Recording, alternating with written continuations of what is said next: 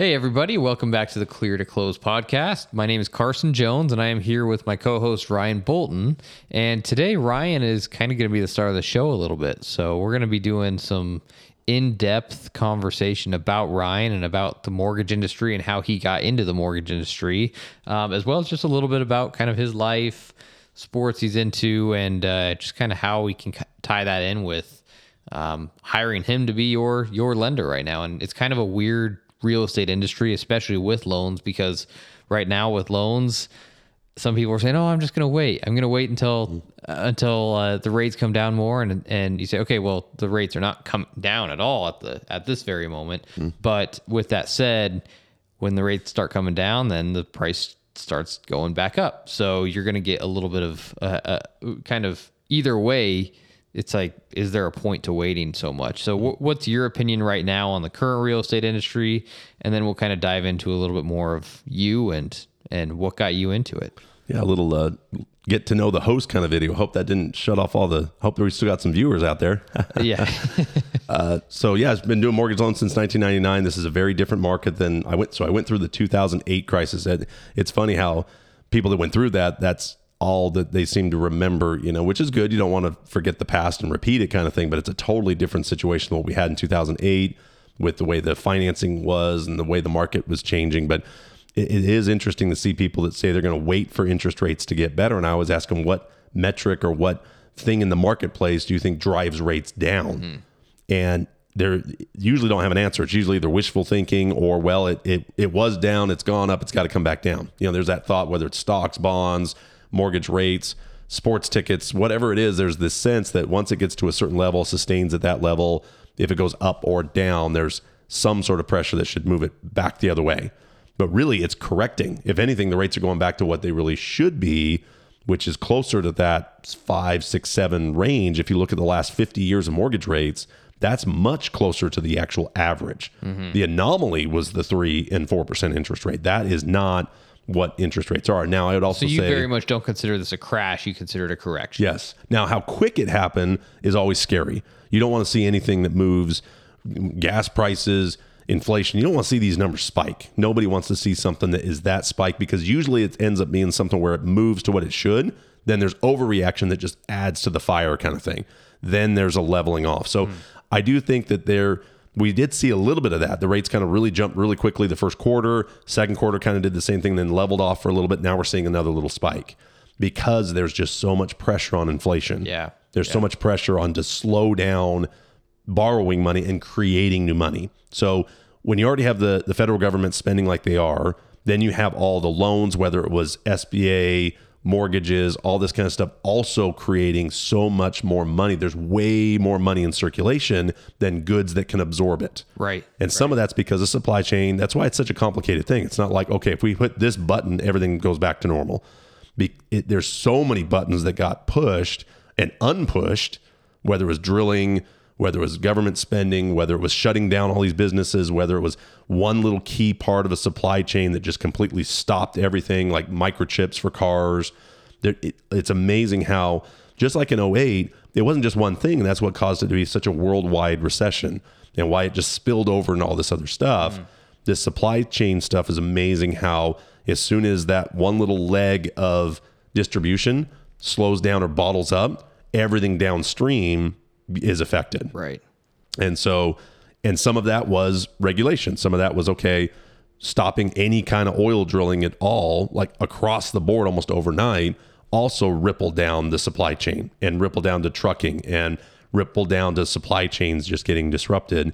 So it is something where that's going to take a lot longer to recover from, and interest rates are taking the brunt of that.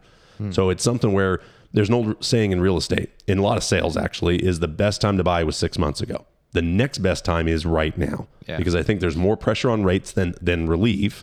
There's more pressure on guidelines to adjust, to tighten up if they have defaults. So something will get worse before it gets better. And so this is such a good time to buy. And I still feel that way right now. I mean, it's not... we get a lot of buyers who feel scared right now. They're like, oh, well, the market's too high, and prices are still too high, and then interest rates are still too high. Mm-hmm. Yet it's still increasing. Right now, prices are dropping, but I can't tell you how many times you and I have spoken about how much more your mortgage payment is when you go up 1% in interest rate compared to dropping $15K in price. Right. I mean, we're not seeing $100,000 price drops right now. And I think a lot of it's just correcting. It's just going back to where there isn't people overbidding and overbuying, because as it slows down, there's just a little less buyers for the inventory, but our inventory is still really low. I mean, we went from a 1 month supply to like 2 or 3, and that's still way less than switching to a buyer's market. And permits are down. Some of the things are already kind of slowing down because of how much it's just such a quick change that it does become a little bit of wait and see kind of attitude. But I would tell you this too, mortgage payments are way more consistent than renting.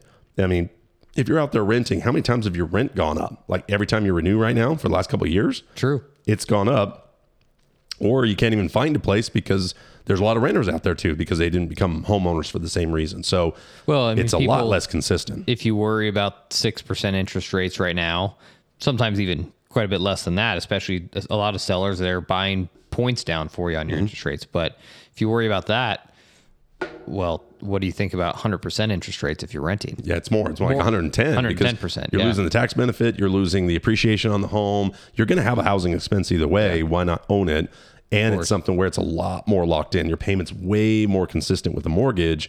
The only thing that can change on that is usually the taxes and insurance slightly. So if the insurance goes up a little bit, taxes will go up a little bit as house prices go up. Yeah. Especially Utah, it's a tax assessed system. So it's not a locked in based on what you paid for it. It is based on a market value that they come up with. And that will change. But it's so much slower of an increase.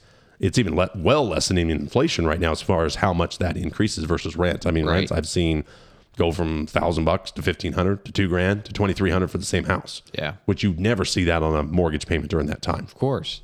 So you know a lot about mortgages. I think a lot because you study quite a bit. Yep. I've seen that you've read some humongous books that are, I mean, 6 inches deep. And so tell me a little bit about what got you into the industry, what got you to really enjoy loans, and maybe you don't enjoy it. It's hard to say depending on the time, but tell me a little bit about how you got into the business and where kind of what brought you to that point. Yeah.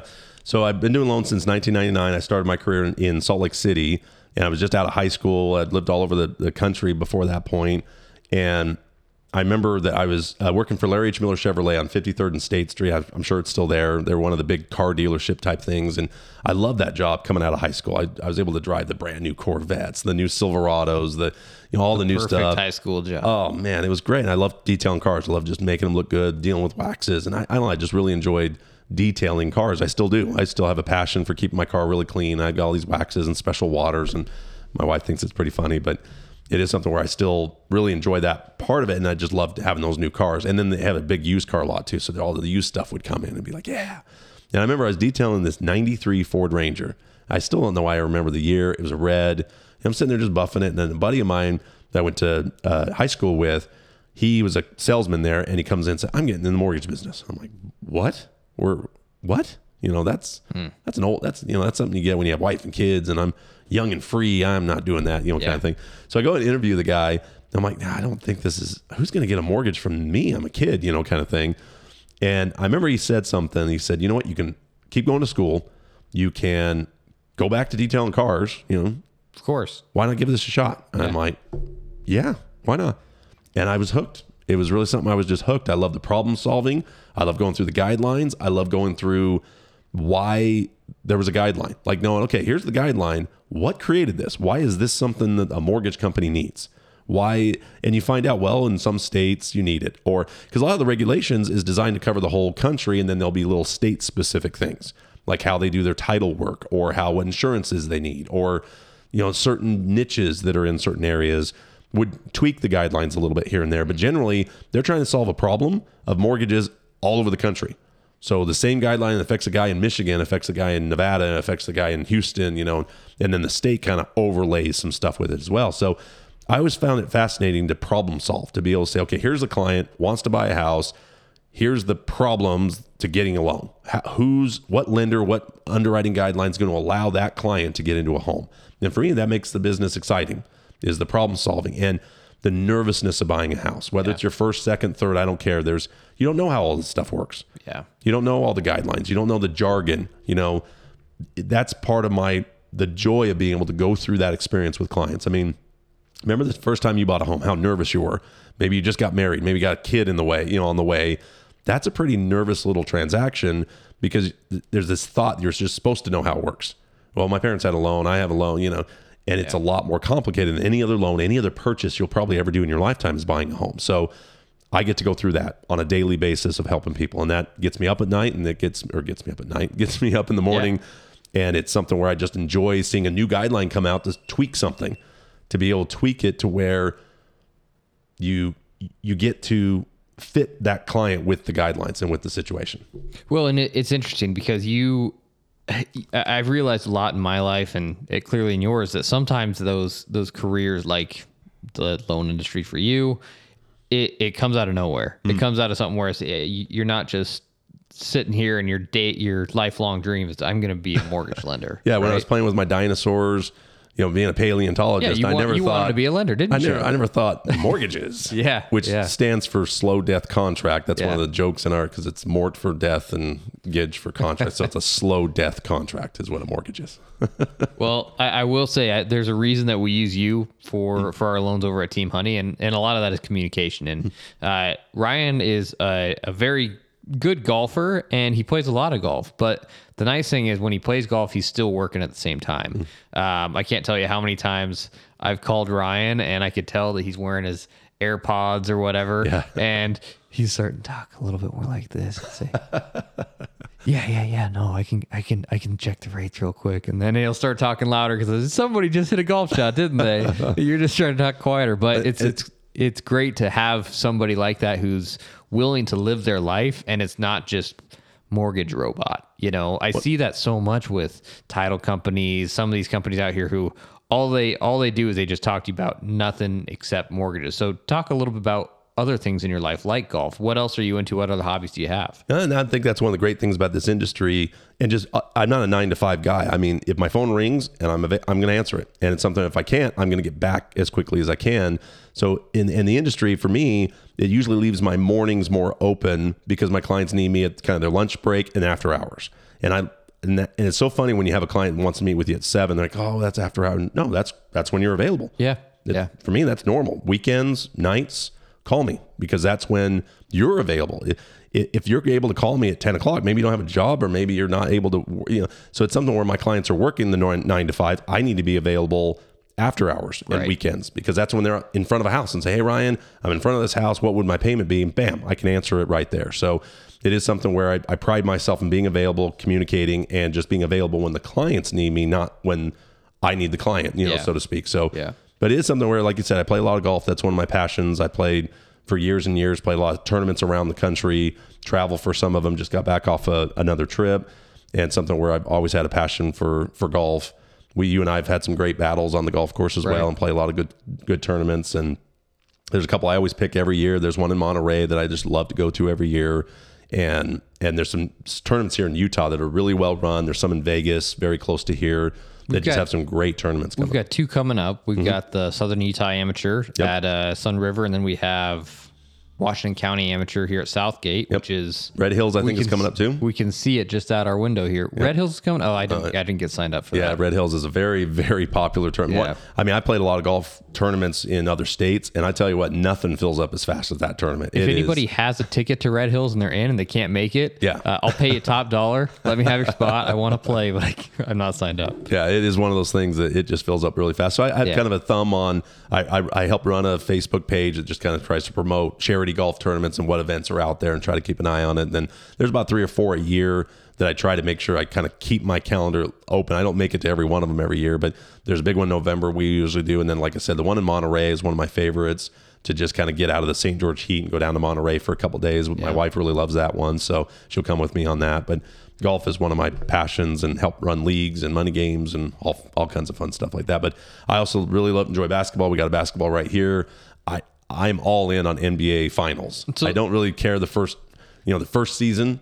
before the All-Star. Second season, I might check in, but boy, when the playoffs come around, I just love NBA playoffs. I just love the same team battling, back and forth. I just love the game sevens. I just love that. We'll mention this basketball. I mean, this is your basketball. Yeah. Who's it signed by? Tell me how you got it. Yeah, it's Karl Malone. So I worked with Larry H. Miller Chevrolet, which owned the Jazz. I think they still turn into a trust or something like that. But for long, when I was there, so I got Karl Malone to sign this when, I think it was I got the authenticity thing, but I've always just had, it was a good, cool memory going to the dealership and having him there, and he was signing a bunch of balls, and I was able to just get in line because I worked there and just be able to sneak in and get the ball. So. Hey, it's a perfect, we were wondering what to put in the center of our podcast. We found that basketball. We said, we're both into it. Let's do it. So it's a Karl Malone MVP ball, I believe is what it is. So yep, had that for years and years. And I think it's one of my only real true, valuable pieces of sports memory. I don't have a ton of that stuff. I got the whole 93 season of basketball cards still. I have the whole 93 season. And it's pretty cool because right when Detroit lost to the Bulls and then, or the Bulls lost to Detroit, and then from that point on, that's when it's nuts. So I got the Jordan card, Magic Johnson, Larry Bird. I got a bunch of them. It's just wow, this is pretty cool. It's got to be worth something. So another thing, there's been multiple times where I've come to your office and you've handed me a book and just said, "Hey, take this book, read it, keep it." So tell me a little bit about books. Do you do a lot of reading yourself? If you had told my mom that I was going to become a book person, whatever that is, she would say, "No way." I avoided all kinds of reading in high school, college, did the minimum amount to pass a test. I wasn't a book person at all.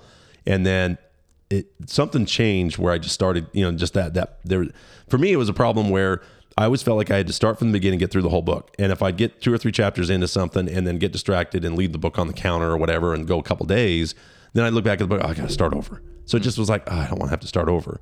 Then I get this book that the way the chapters were just different topics. So I felt like I could bounce around. I can just open it up and say, I feel like I need a little boost in this area, a little self-help type book. And I could just go to chapter 8 or 10 or 2 or whatever. And I didn't feel like I was stuck starting over again.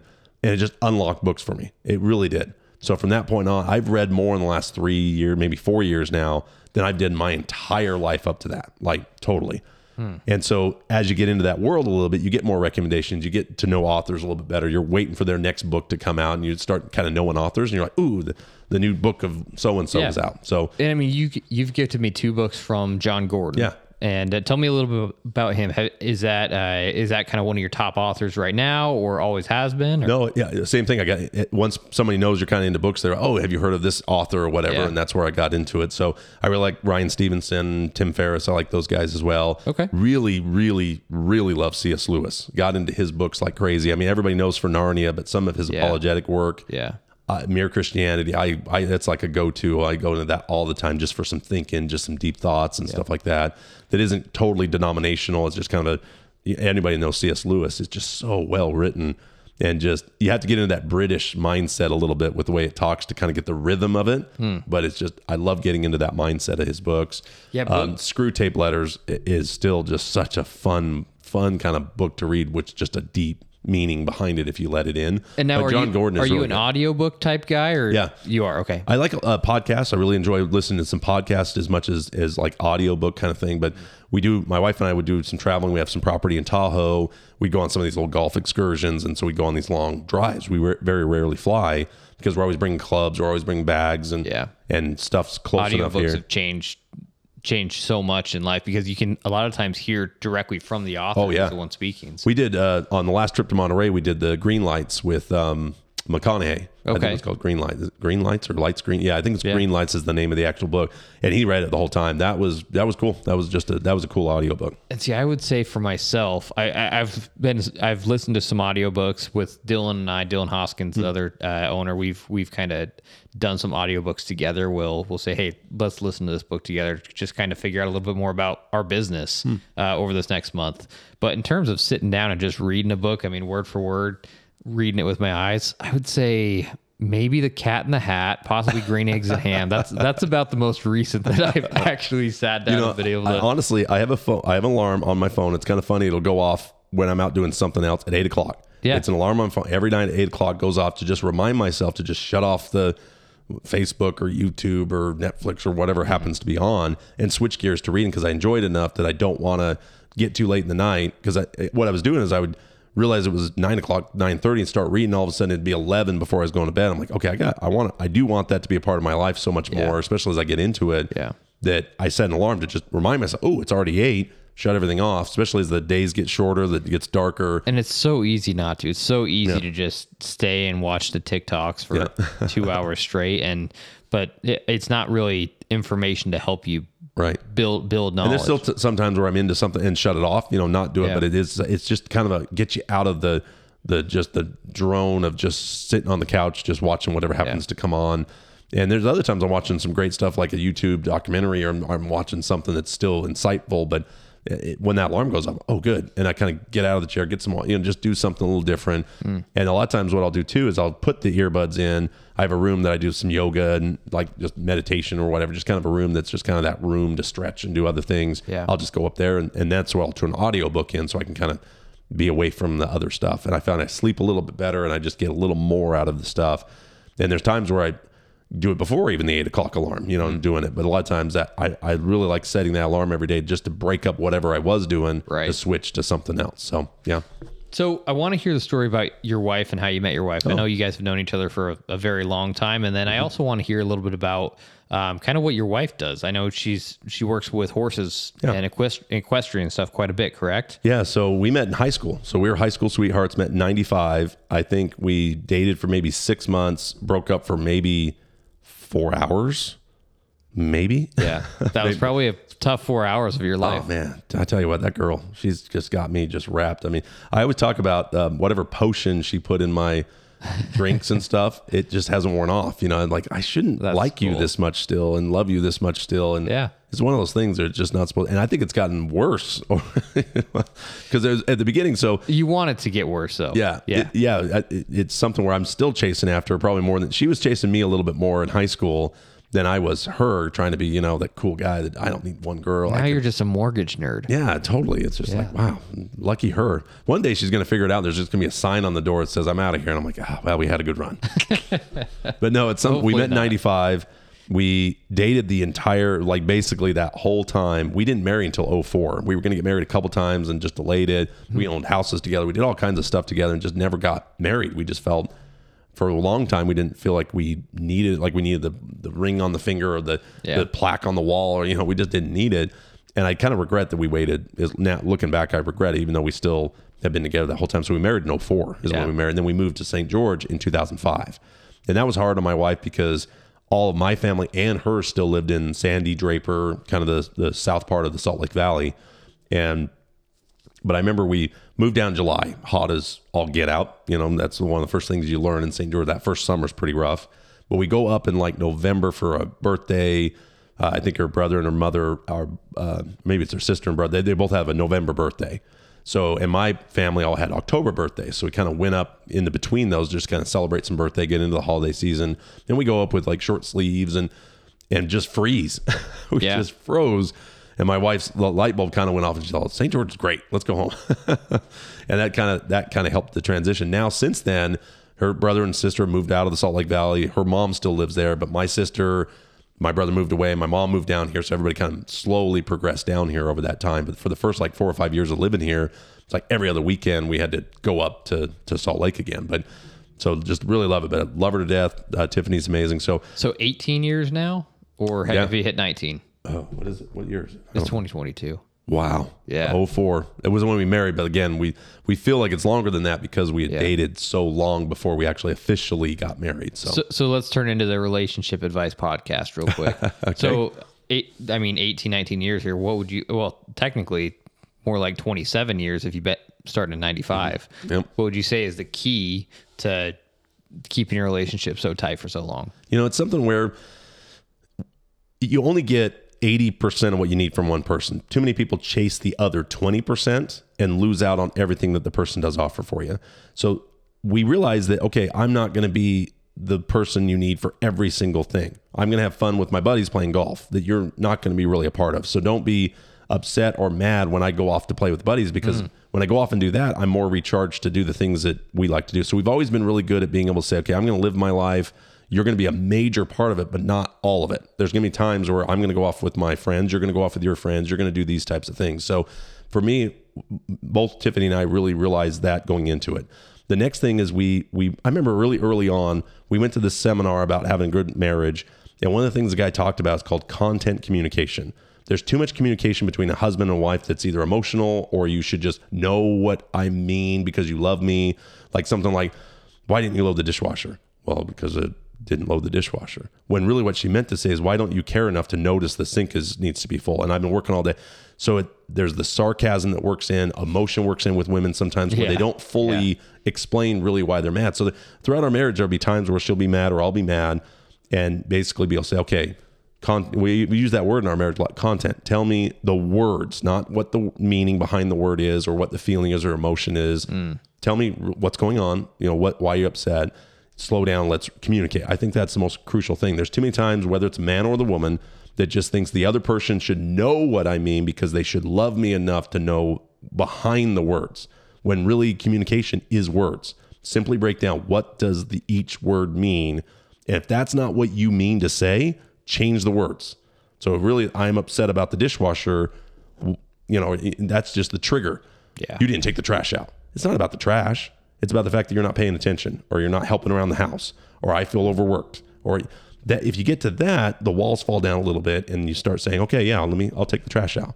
Not because you're nagging me about the trash. Right. It's because there's something behind that you're not communicating. So for our marriage, we've always been really good at allowing the other person to have their free time, to recharge, to miss each other a little bit by being apart. I've seen too many marriages where the wife, well, you can't have fun because I'm not involved. And if you love me, we got to have fun together. That's the only time you can have fun is when I'm there.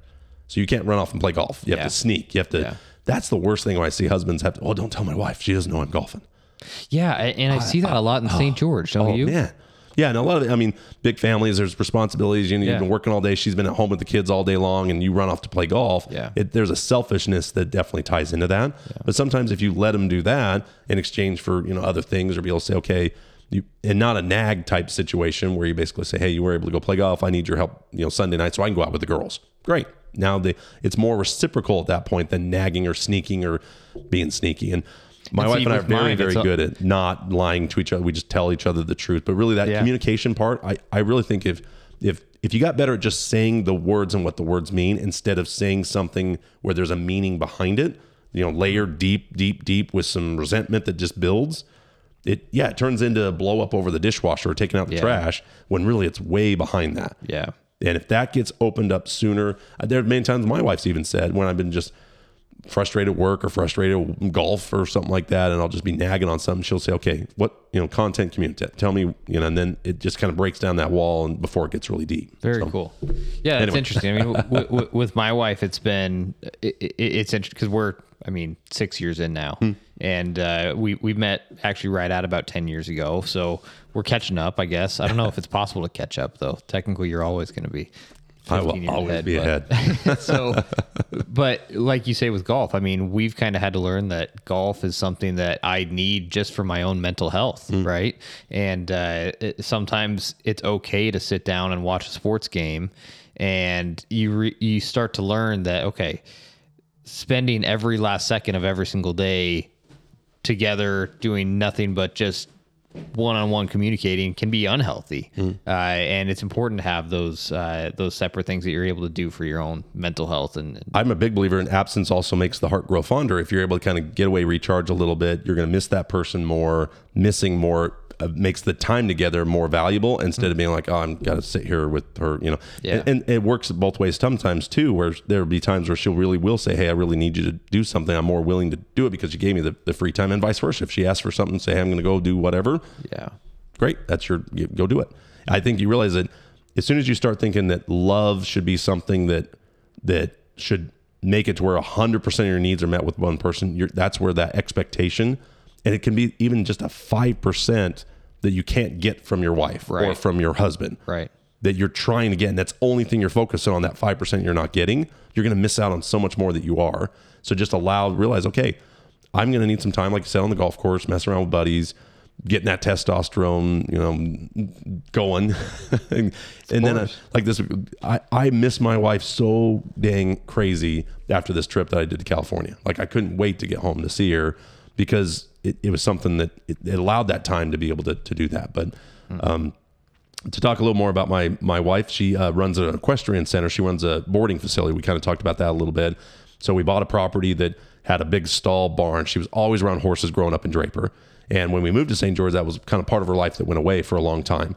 And she always kind of wanted to get back into it. So she actually went around to a couple of the ranches in town and just helps them at night, is what she did for years. She still does it, where if they go out of town or they bring extra horses in, she'll watch them while they're gone. She kind of house sits the horses. But there's one lady, she's gone every night to just do the night cleaning at this ranch. Still does it today. She just loved doing it, even though we found a property, bought it here in St. George, where we do boarding, horse boarding and stuff like that right on our property. So it's horsehavenranch.org is the website. You can actually, if you know anybody that needs a horse that's traveling through the I-15 corridor, we've got a great facility. She's put her heart and soul into that thing.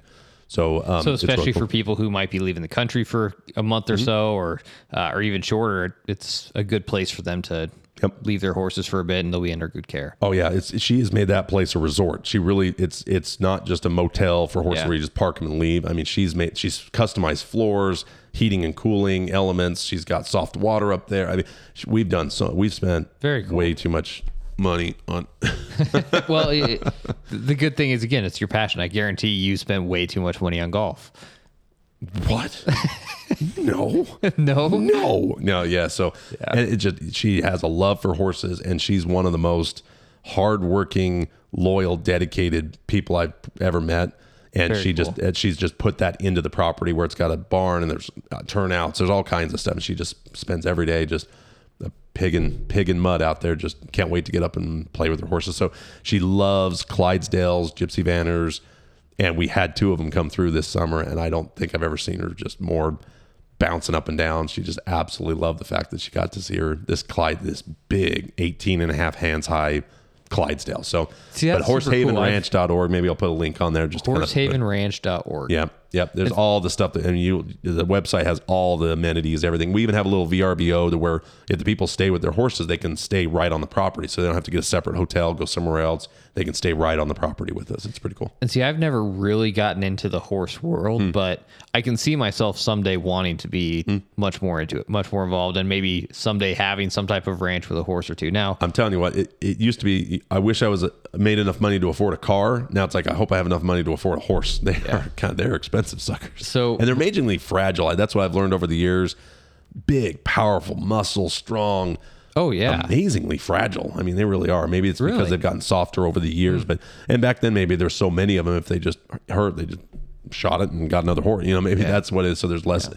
But they can colic really easy, or they can trip and fall really easy. They can spook, and they really. I mean, that's amazing how big and powerful, and yet you got to really keep an eye on these suckers. And they have to eat all day long, or they can colic. Is anybody in the horse world will know that's always what they're trying to avoid. That's something that temperature changes too much. Up, died. Yeah. Ate too much. Up, died. Didn't eat enough. Died. Didn't drink enough. Died. I mean, it's like, wow, for such a powerful, big, beautiful creature, they are pretty fragile. So what is there any last thoughts about your life or anything that you would want to mention in a video? It's just kind of about you and about everything that you do for the most part, but kind of finishing up here. What are kind of the Ryan Bolton final thoughts? Yeah. I really enjoy what I do for a living. I really love golf. So, I mean, I love my wife to death. I love my Lord and Savior, Jesus Christ. I'm a very big believer in Christianity. So if I had to sum up, if my tombstone said something, the guy loved his job, loved his wife, loved his golf, loved his God. If that's what I want to be known for. I love it. Well, and the great thing is you and I share in all of those together. Yeah, and that's why I think we've hit it off so well, is that with a passion for all that. Podcasts like this, playing golf together. I mean, we met playing golf, and then I met your wife. You've met my wife once or twice just around, and then but again, we live somewhere that there's a very prominent faith here in Southern Utah and just the whole state in general. And you and I are two people who were Christians who have kind of bonded together a little bit off of the fact that we share much of the same beliefs about Christ, and so that's a cool thing about you and I that we've been able to share together for sure. So, well, thanks so much for watching, everybody. If you want to know more about Ryan Bolton, you can go to ryanbolton.com. Ryanbolton.com, and we'll put those links in the description as well. If you need any mortgage advice, just give him a call. Don't even go to the website. Just give him a call. You can actually get pre-approved directly on his website there as well. So on my website, there's a calendar where you can actually pick a spot for a phone call or an office interview. It's right at the top of the page. I have a mobile app you can download, or just the phone number. You can call me there as well. And it's all right there on the website, ryanbolton.com, B-O-L-T-O-N. A lot of people try to throw a U in there for some reason, but I'd love to talk to you about anything. Yeah. Awesome. Well, thanks so much, Ryan. We'll do more of this where we kind of get to know each other. And again, we want to have guests and do a little get to know our guests as well. So if you'd like to be a guest on our show, let us know and let's come hear a little bit more about you. Great. Okay. See you next time. Thanks so much, Ryan. See you next time.